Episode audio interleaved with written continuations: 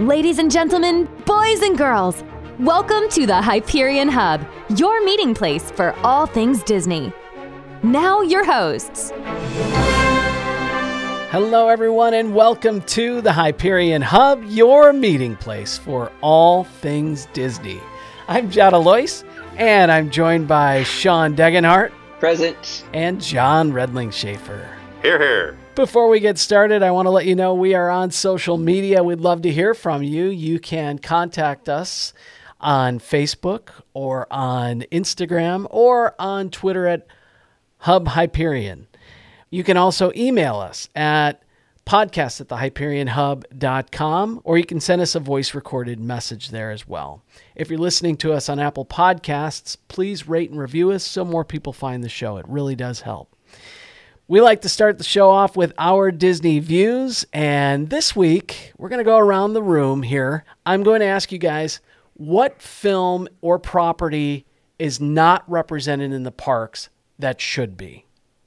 So that can be an attraction, that can be, you know, Tangled is Tangled is uh, included in the Magic Kingdom. It's the greatest bathroom ever created.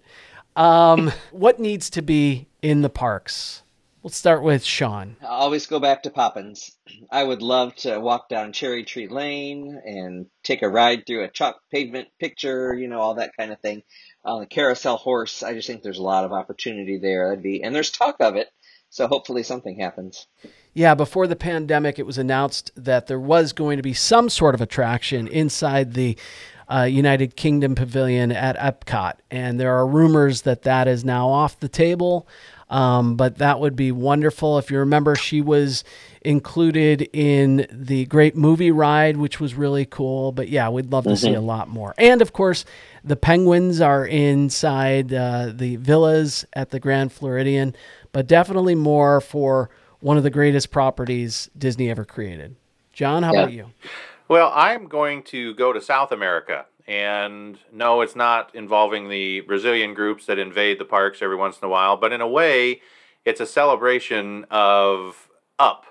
You know, I love Carl and Ellie's love story, even though it's very short at the beginning. But a man who's dedicated and committed to going on that adventure to Paradise Falls, I don't know how we could incorporate that. I mean, sure, there's already a water ride there uh, with Frozen in Norway. You know, we've always heard rumors of a South American country being added to the World Showcase. I just love what Up is about. I don't care if we have to go defeat Charles Muntz and, and ride on his crazy little contraption through the air, but it, it's just important to me that I think that movie has a more prominent role somewhere. How is that not an attraction? How are we not boarding the house uh, with all those balloons and Right. flying over some place in uh, from Northern California down to South America? Yeah, I'm gonna break my own rule here because this movie is represented, but I don't. I still don't think they've figured out the best way to represent it. And it, I'm talking about Monsters Inc. And I do love Monsters Inc. Laugh Floor, and I love the Dark Ride attraction inside California Adventure. But what I would love to see is that roller coaster, that indoor roller coaster that we've been hearing about for so long, uh, where you're actually flying past those doors. Um, And uh, I think that would be wonderful and untapped. I feel like someone somewhere is saving that, you know, when they completely run out of all ideas. Hey, we still have this. so I'm not sure why. There's been talk of, of changing uh, Aerosmith's um, rock and roller coaster at some point uh, to a more modern band or group. I would be fine if you didn't have that be a, a musical attraction anymore and build that Monsters Inc. coaster there. Oh, I love that idea. I mean, that's such a poignant part of the movie anyway. And, you know, different parts can be going into different doors and, and different countries. I, I think you could, the sky's the limit on that. You know, the, there's so many other elements there. You could have Waternoose trying to get you and things like that. I, I, I wish they'd stop sitting on that idea then because the farther we get away from the movies, the less people are going to be familiar with it. I know there's a new Disney Plus series coming out involving the Monsters Inc. characters. So, yeah, I'm all game. Let's finish that up and between season one and season two, announce that we're going to retrofit a ride. You could have Roz um, greeting you as you get off, saying, you know, turn in your papers. I'm watching. So, Jungle Uh, Book. Jungle Book. I don't know how that's not represented in the park someplace with both the animated and the live action. I love both versions of that film, but I'm surprised that's not in an Adventureland somewhere.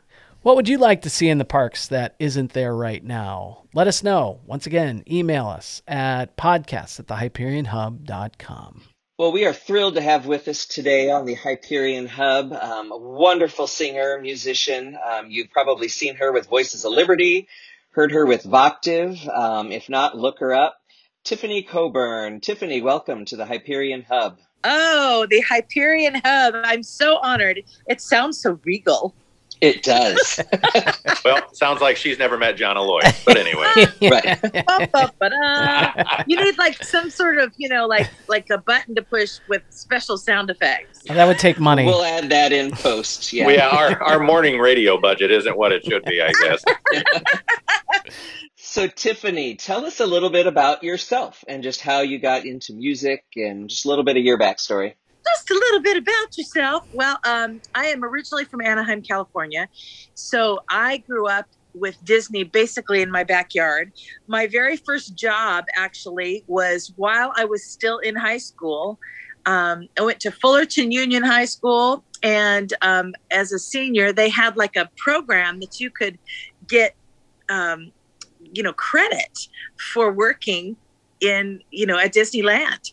And, um, you know, it, it wasn't just like a college thing then. I don't even know if they had the college program then, but I, I actually got credit for working at Pinocchio's Village House as like a burger stuffer girl. Come on now, isn't that good? So I was, you know, in foods and I loved it. I smelled like a French fry every every night, you know, and um, like it was really fun. And then I moved up, excuse me, to cashier. Thank you. There you go. Oh, That's my. right. That I know. Come on. And then uh, when when um, the Big Thunder Mountain Railroad uh, it was called Big Thunder Mountain Barbecue Restaurant, and they were in covered wagons, and I was the um, I was the opening on the opening crew, and I was the opening head cashier. Thank you so much. Wow. Wow. I know. Of course, it's now no more, but uh, you know that's a little bit of history. But yeah, I I grew up at Disneyland. I mean, I was such a Disney freak. you know, I could tell you where all the ticket booths used to be. Um, and you know, it's so weird now to go back. You know, I just I'm still a huge fan. I think, you know, I think a lot of people uh, who grew up with Disneyland uh, in their life just have a, just a very special fond feeling about that place you know uh, even though the castle is smaller and all the things there's just something very special about the the original you know so yeah anyway and then i um, i just have done music my whole life um, I, I started traveling with groups when i was 17 and um, and then uh, travel a lot of gospel groups. That that's really been my background. I traveled with the Continentals, and then uh, Truth, which is with a Southern-based Yeah. group, and then um, I auditioned for Voices of Liberty on a whim because I heard you got paid to sing, and I was like, I don't care what they sing, doesn't matter a hill of beans.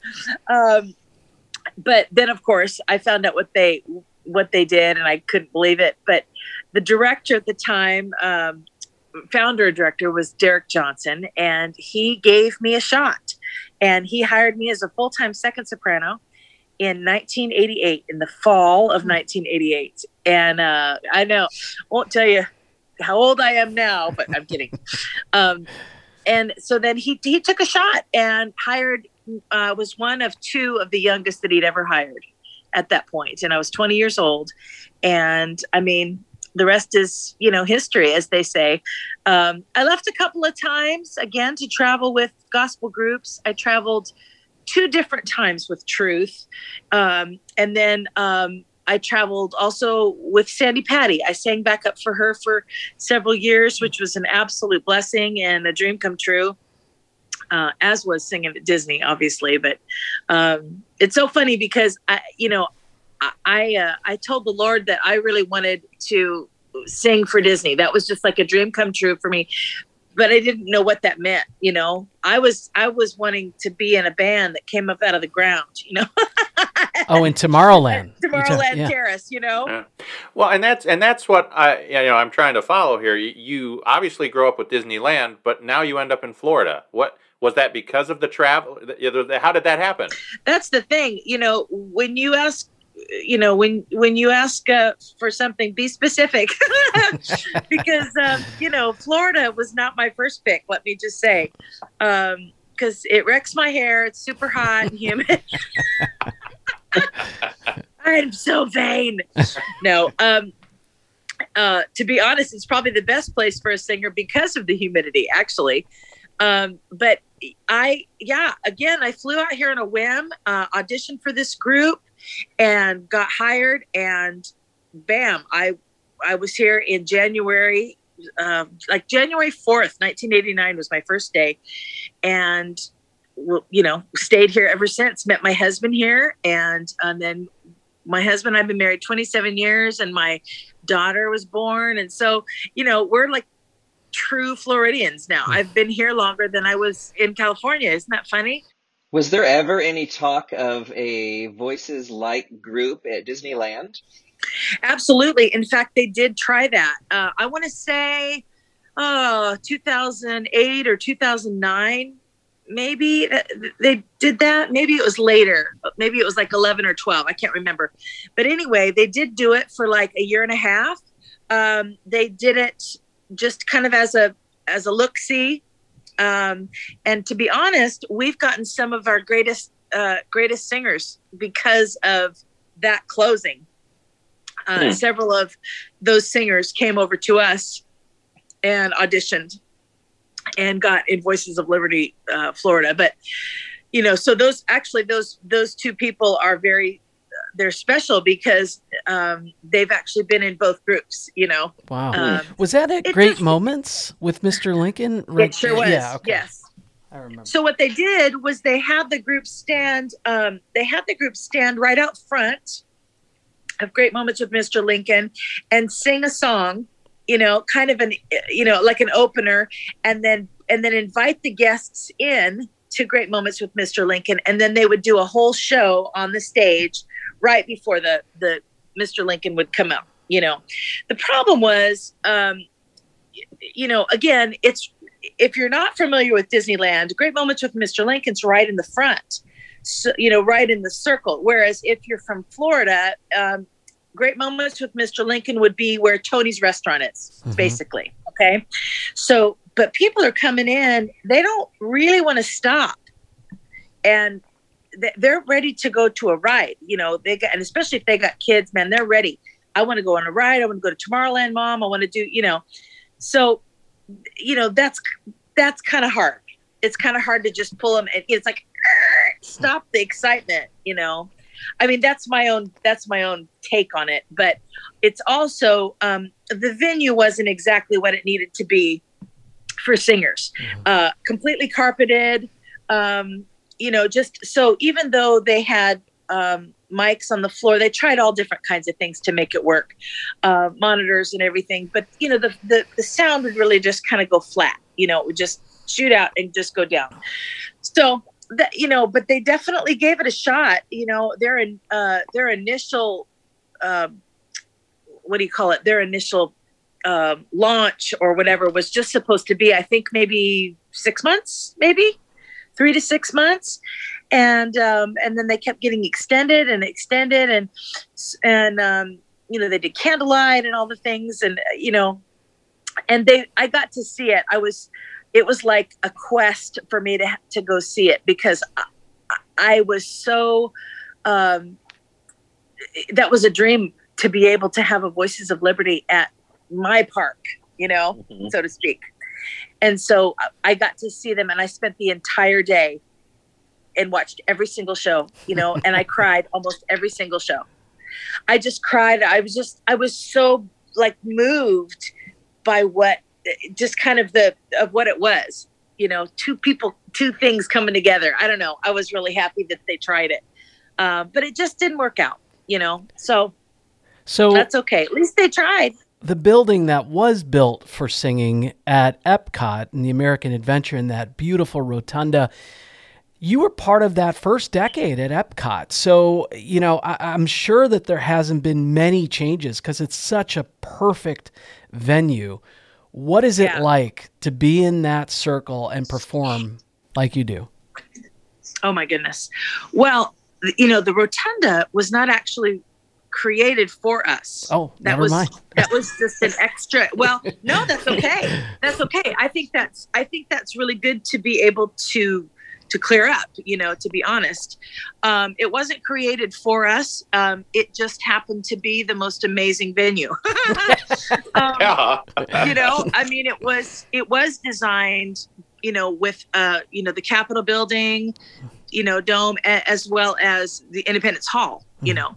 So it was kind of a, it's kind of a mishmash of both of those buildings. Um it just so happens that the dome is the most unbelievably perfect place for singers. So um you know and again they they didn't really have a plan you know to put us in there.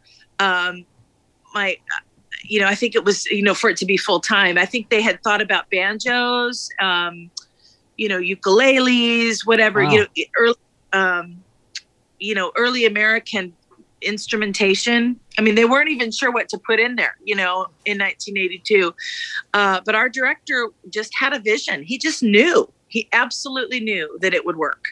And um, so while they're in there hammering and, you know, still working on the building, he brought the group in um, and said, "Let me let us sing a song for you. You know, you know, let's just try something." He didn't say that to anybody; it was just kind of within his group.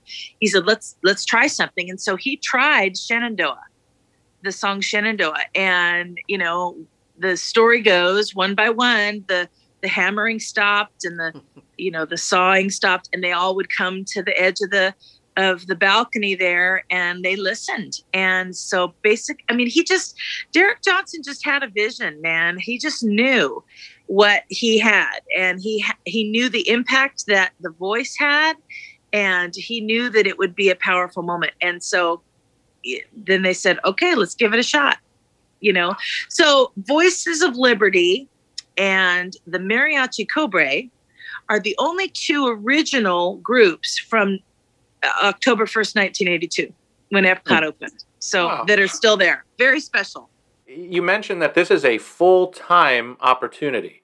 It- Could you walk us through? I I mean, there's probably no such thing as a typical week. I understand that. But as best as you can, a full time gig. How cool is this? I mean, it can't all be underneath the dome getting to sing all the time, but uh, just a little insight on what the week looks like. Yeah, well, um, you know, right now we're still Sure. in kind of a COVID kind of thing, but you know, um, let me walk you through just like a typical day of, you know, before we were out front. You know, um, we again we st- so we stand on the edge of the red circle, facing, um, facing out. So uh, actually facing towards the entrance of the American Adventure.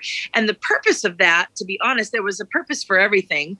Was uh, our original intent was to be the pre-show to the upstairs theater show. That was the that's the intent uh, and purpose of our group. So while people are walking around looking at the pictures, we're entertaining them with just about 15 minutes of music, and then you know, then hopefully, you know, in good progression, then they take them upstairs. They see the American Adventure uh, show, and then when they're done, they're waving a flag. You know, they're so filled with patriotism. You know, that's you know that's the idea. So, um, anyway, uh, yeah. So we we come out. Um, I sup- so in the beginning, let's see, we start our our morning. You know, let's say, you know, it changes again. You know, to here and there, but let's say we start at say uh, 11 o'clock. We come in at 11 o'clock. Um, we rehearse from 11 to 11:15, and then from 11:15, you know, which is just more warm ups, just kind of warming up our voices. Um, we do a thing where we try to get all of our vowels together because typically, um, even though we have about 16 full time people, you're talking about different people every single day. Okay different timbres of voices. Your first soprano is going to be just a little bit different. And so, uh, who is our leader, you know? And so we want to match that girl. So if you've got a softer high soprano, um, we need to we need to adjust our sound a little bit. Maybe she's a classically trained girl. Maybe one girl, like when I'm on first or when I was on first, I would be more of a pop soprano, more of a pop approach, little wider vowels, that kind of thing. Whereas, like for instance, our our Kate, who is classically trained, stunning operatic uh, coloratura, um, she's got a nice heft to her to her sound, beautiful full sound, but she's got tall vowels, really tall vowels. So it's just about learning about each other, and so we take 15 minutes about to kind of pull that together, and then um, you know, and then they they have to build in a little bit of time because of the union, so you get a little bit of walking time to go and uh, get dressed in our colonial costumes. Then we go um, to uh, you know, then you have a few minutes before you go out on set. So then we line up, you know, in this little carpeted area. We line up in our couples. We walk out. We do our first show. Uh, you know, anywhere between eleven forty-five and twelve. You know, um, when we first opened, it was a lot earlier. We had two Voices of Liberty groups when we first opened, mm. 1982. So it, it uh, well, actually, not right in 1982, about midway, about 1986. You know, we started having two groups. but anyway, um, and we do uh, seven 15 minute shows throughout the day, you know, about every 45 minutes or so. And then we're done about five o'clock, 5.30, kind of depends, you know. Um, and, you know, throughout the years, it's, you know, it's all changed um, depending on what's going on outside you know on the american garden stage. They want or sometimes they need to stretch our our shows so that there's something else happening down there because there's nothing on the stage. Just kind of depends.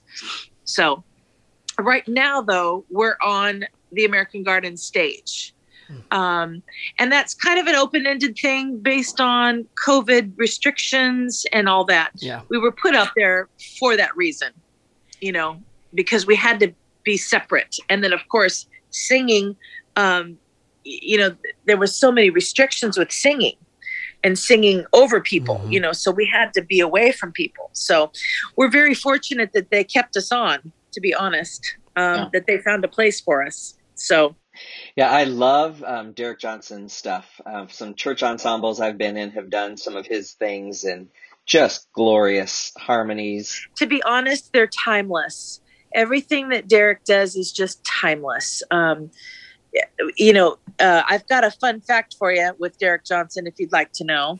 Yeah. You want to know? All right. Yeah.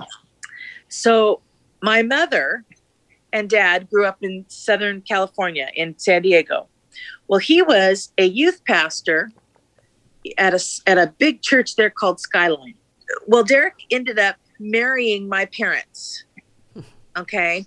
Um, my dad couldn't sing really well, but he was a, a big time athlete who loved Jesus. And so he'd have him come and tell his testimony.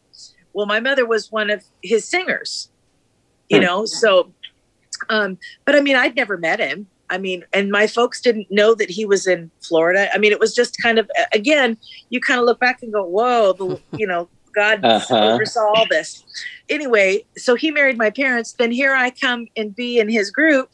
And then all those years later, he married me and my husband. Oh, wow. Isn't that the coolest thing? That's great. Uh, so uh, he's been a huge influence in my life in more ways than just musical ways. Um, yeah. But, you know, his, so his music that he did back then was just as, just the same you know, hmm. uh, in the 1950s and 60s as they as it is right now. You know, it's just timeless classic arrangements. Another arranger that I absolutely love is Jamey Ray. Um, tell us a little bit about Voctave and Jamey. The first time I heard Voctave was your Fly medley, and my mouth was just on the floor. It was amazing. So tell us a little bit about Voctave. Yeah it's one of our favorites to do to be honest with you it's just really fun um, Jamey Ray is one of my favorite people in all the world i mean just hilarious and ridiculously gifted you know he's just this amazing person that loves music with such a passion just like the rest of us you know? But he uh, he would come and sit on the floor and videotape and then just get to know us you know? Um, we went to church together. He i mean um, and then he followed me in truth and things like that. But um, and then all of a sudden he was in Voices of Liberty, and um, and then had us start to come to his his um, college that he was teaching at to do some studio work or to speak to his students. And uh, then when Voctave was all put together, you know, he just um, he, he had a vision for it. Voctave was kind of an accident, if that makes sense. Yeah, I was wondering how it kind of happened we were putting together a, a, record called The Magic of Voices, and it was just all Voices of Liberty music, but with um, all different voices throughout the years, you know. Mm-hmm. And um, and Jamey, you know, added a couple of arrangements and things like that, but he was kind of in charge of putting it together. And um, but he wanted to add one extra song, and so he wanted to do a song you know, like a like a fly medley, you know. Um, so he put that together, and while we were recording it, he thought, I wonder, just because it was his arrangement and he liked it and it was kind of fun, he just thought, I bought this video camera. I mean, it'd be kind of fun to, you know, if nobody minds, I'll just run around and take a little video. So literally, we're singing it, and he's in there with this little handheld video camera, just taking a video. That's literally how it happened. And he put it on YouTube and it just exploded.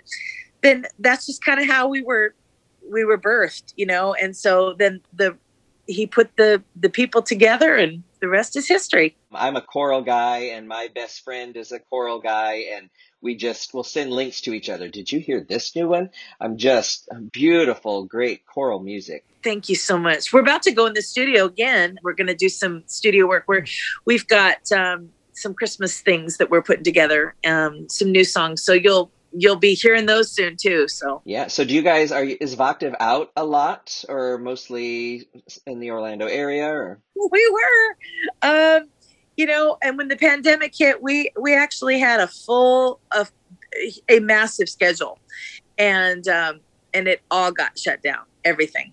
So we've got um, we've got a decent fall coming up. To be honest, you know um, but it it so much depends on you know again on how people how comfortable people feel going to a venue a concert venue you know so it's you know everybody's just kind of opening the doors just ever so slightly you know so it'll i think for all of the musicians you know everybody doing concert work i think it will all eventually come back um, you know same with with college um, college choirs and things like that. I mean, it hit all of us. You know, it hit everybody because you know, call uh, singing in choirs. I mean, you had to be twelve feet away. Mm-hmm. You know, you had to be twelve feet away. So that was that's just rough. So I think it'll all come back soon. You know. That's great. Now, I'm I'm not an expert, so please don't make fun of me, Sean. No way. You are you are a mezzo soprano. Yes. Okay. Um, and that means that you, you're the one that we hear at the end of some of those songs. You get way up there and you close out some of those beautiful old American melodies, correct? I do. Um, okay. Except Kate, well, well, uh, um, I'm a, uh, let's see, I'm a mezzo soprano with a high extension, if okay. that helps. It does um, help, yes. Uh, so but what kate is is she's the coloratura so she's the one that's that she, her her strong um, notes are above the staff. I mean there's just nobody that can touch that. It's like her lid pops off and she just lives up here. I, I make i laugh at her and i say you know you you say words in a realm that i can't even dream of. She says words up there. Um yeah so uh, what what we do in, in Voctave is we do a lot of singing together. And then when it gets, honestly, when it gets too high, she peels off. that helps. Um, but you know, I'm a, I'm a high C girl. And then, you know, uh, then high C's and D's, and then she peels off and does, you know, E's and F's. So, first of all, I have to tell you that you make tears shoot out of my wife's eyes, and I'm not far behind, so we love listening. Um, when did you know that you had this gift and how did you develop it? At, at what age did all that begin? You know, I, you know, I've done a lot of referencing to church and, and God. I, I grew up in church um, and church choir, youth choir. I, I just have always loved to sing. Um, my favorite group was the Osmonds. I mean, I loved the Osmonds to this day. Um, but I just, you know, there wasn't a lot on TV back then either. And so I did a lot of listening to music in my room and um, singing with my record player. And um, I just could carry a tune and I really enjoyed singing. So I just, um, I was in all the little productions at church, and um, then they would ask me to sing at church, and I'd sing a little something at church. And, uh, but again, I think my very first thing was um, you know, of any kind of professional grade would be when I tried out for the Continental Singers, which was uh, I was 17. Um, but I I've always known that music was something uh, special, um, and that I that I had some sort of a gift because I was given opportunities to do solos in school and things like that. Um, so, you know, I think I've just always known from from a little girl that that music was something special for me. That's great. Well, and I love that your entire nucleus of I'll call it a family. Uh, you are so uh, talented musically, but the the way you share it is something that's uh, that is uh, hard to explain to someone who's never been there. My son, incredibly shy, we're there at the American Adventure a couple of years ago. He gets pulled up. He doesn't know what's going to happen. He is just he is just uh, mortified. If you look there, the the initial photographs is this child who's who's just dreading. But by the end, I mean, just the way he's involved and and what you've shared with him, it's one of his favorite memories ever. You know, in, and I and I'm sure it always will be. But the way you're able to balance your gifts, but also the, to share them and and almost, I guess, in a way, convince all of us in the audience that hey this is truly the American spirit we're all feeling right now. I, I just I, I couldn't let this episode go without you know telling you how much he still talks about that, and the pictures at the end of his experience are much happier than the initial ones when he came up and joined you. So yeah, well, I can imagine. Listen, I mean, how because when you don't know, it's like being pulled up for a magic act. You know, you don't know if you're going right. to be the girl sawed in half. You know, um, but um, you know, in reference to Derric Johnson, who you know who created this show, it was real important to him that we included the audience, that the audience had a um, a connection with us, that we weren't just these untouchables, uh, and and so then you know that we're kind of breaking that fourth wall to reach out and grab um, grab somebody from the audience and say, you know, what do you think of this? And and you're a part of this too. I think Disney in general is really good at that, you know. But um, Derric Johnson just had a special gift for that. And so then when and then when we're done with the program with the show, then he always encouraged us to go go straight out and start talking to people. Um, that really was his his thing you know and i think a lot more groups do that now but he he was mm-hmm. the one mm-hmm. who instilled that in people uh, because um, he said i want people to know that you're human you know here you're sitting at the at, at our feet hearing this ridiculous music um, unbelievable gifts from from these high sopranos and low basses and stuff like that and then they come out and say hi to you they go what? Yeah, we have to make you're sure you're not animatronics.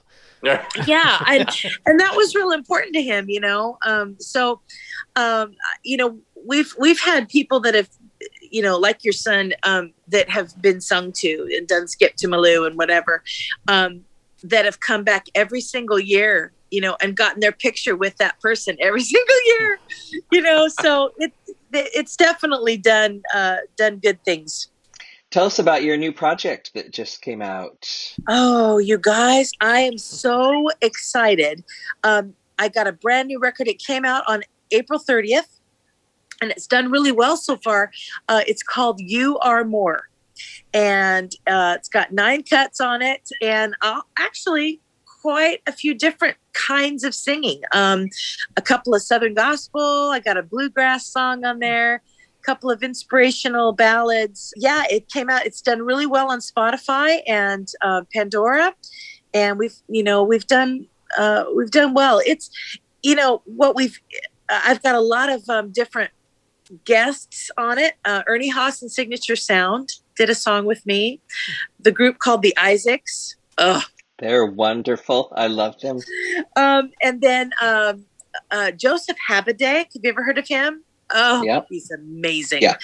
And then um, and then Point of Grace. They do a song with me too.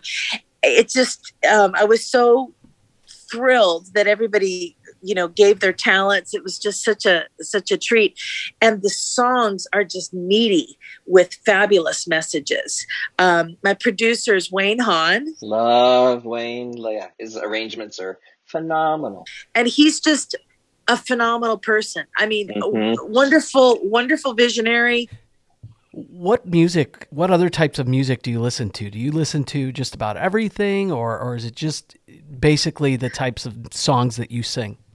you know um, i'm i'm actually a huge big band fan uh, which sounds really funny i i'm kind of an old soul i i like the easy listening channels that have jackie gleason orchestra and um, doris day oh and uh, i was a big doris day fan and I, I i'm a huge michael bublé fan um, you know when david foster when he first found him I thought this guy is going to be Mhm. huge, and I am his one of his biggest fans. I um, because because of that that old fabulous you know horn section. I anything with horns, you know, Tower of Power.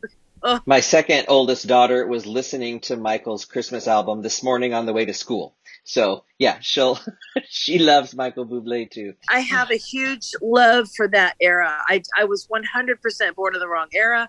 Um, so that's kind of uh, if I if I'm not listening to something to learn, you know, which to be honest, um, the more involved with music I get, the more all I do is just listen to music to learn it to put it on stage. You know, so it's it's hard to be honest to to learn um, to just relax with other music.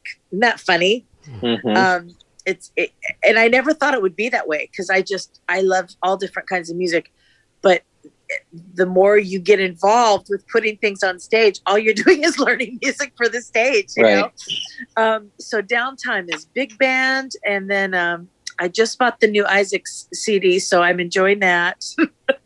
You guys if you don't know the isaacs you gotta learn them because they are amazing. Yes. It's a gospel bluegrass family group. Yeah, Yeah, Bluegrass they're family excellent. group with Jewish roots, uh, messianic Jewish roots. I mean, like incredible story. I bought the the mom's um, books. Her her parents were uh, in concentration camps. I mean, like I, I am tearing through the books. Like it's so fantastic. Uh, you know, the the testimony is so out of this world, and then just that they're they're this incredibly musical family that's just very honest that's the thing. In fact, Wayne and I were talking about it, and I said, I just love their honesty on stage. They're just who they are. They don't Mhm. apologize for it. This is just who we are. And, you know, that's kind of hard to do these days, you know, is just say, this is kind of who I am. And I'm, you know, and just, and be okay with that. You know, Mhm. be okay with that and not try to put on airs. This is just who I am. You know, God made me like this, you know? So Tiffany, thank you so much. This has been a treat for us. And I hope you've enjoyed the time as well. We love you and voices and Voctave and I appreciate you asking me. I hope I didn't talk your leg off too much. not at all. That's going to do it for this week. Once again, we'd love to hear from you. Go ahead and email us any topic you want us to talk about. Podcast at thehyperionhub.com. You can also send us a voice recorded message. If you're listening to us on Apple Podcasts, please rate and review us. We love reading those. And if you'd like to get a hold of us on social media, we're on Facebook, Instagram, and on Twitter at Hub Hyperion. Thanks for listening, everybody. Have a great week. We're glad you could join us. We'd love to hear from you. You can email or send us a recorded audio message at podcast at thehyperionhub.com. Find us on social media on Facebook, Instagram, and Twitter. The Hyperion Hub is not affiliated with the Walt Disney Company or its subsidiaries. We'll meet you next time at the Hyperion Hub.